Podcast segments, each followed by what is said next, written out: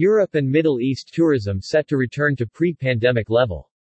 After stronger than expected recovery last year, twenty twenty-three could see international tourist arrivals bounce back to pre-COVID nineteen levels in Europe and the Middle East. Nonetheless, twenty twenty-three international travelers, in general, expected to seek value for money and travel closer to home in response to the challenging economic climate. Based on the U N W T O's forward-looking scenarios for twenty twenty-three, international tourist arrivals could reach eighty percent to ninety-five percent of pre-pandemic levels this year, depending on the extent of the economic slowdown, the ongoing recovery of travel in Asia and the Pacific, and the evolution of Russia's war of aggression in Ukraine, among other factors. All regions are bouncing back.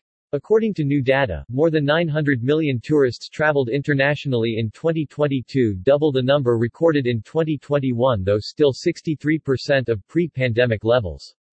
Every global region recorded notable increases in international tourist numbers. The Middle East enjoyed the strongest relative increase as arrivals climbed to eighty-three percent of pre-pandemic numbers. Europe reached nearly eighty percent of pre-pandemic levels as it welcomed five hundred eighty-five million arrivals in twenty twenty-two. Africa and the Americas both recovered about sixty-five percent of their pre-pandemic visitors, while Asia and the Pacific reached only twenty-three percent, due to stronger pandemic-related restrictions which have started to be removed only in recent months. The first U N W T O World Tourism Barometer of twenty twenty-three also analyzes performance by region and looks at top performers in twenty twenty-two, including several destinations which have already recovered twenty nineteen levels.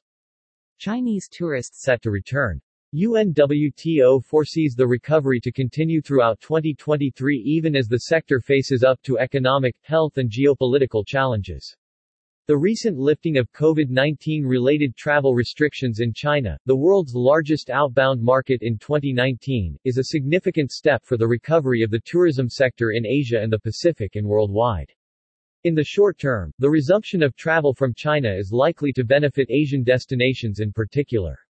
However, this will be shaped by the availability and cost of air travel, visa regulations and COVID nineteen related restrictions in the destinations. By mid-January, a total of thirty-two countries had imposed specific travel restrictions related to travel from China, mostly in Asia and Europe.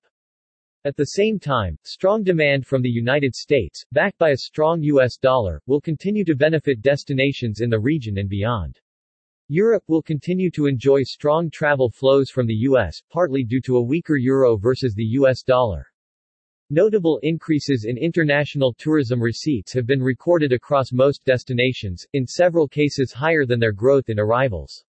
This has been supported by the increase in average spending per trip due to longer periods of stay, the willingness by travelers to spend more in their destination and higher travel costs due to inflation.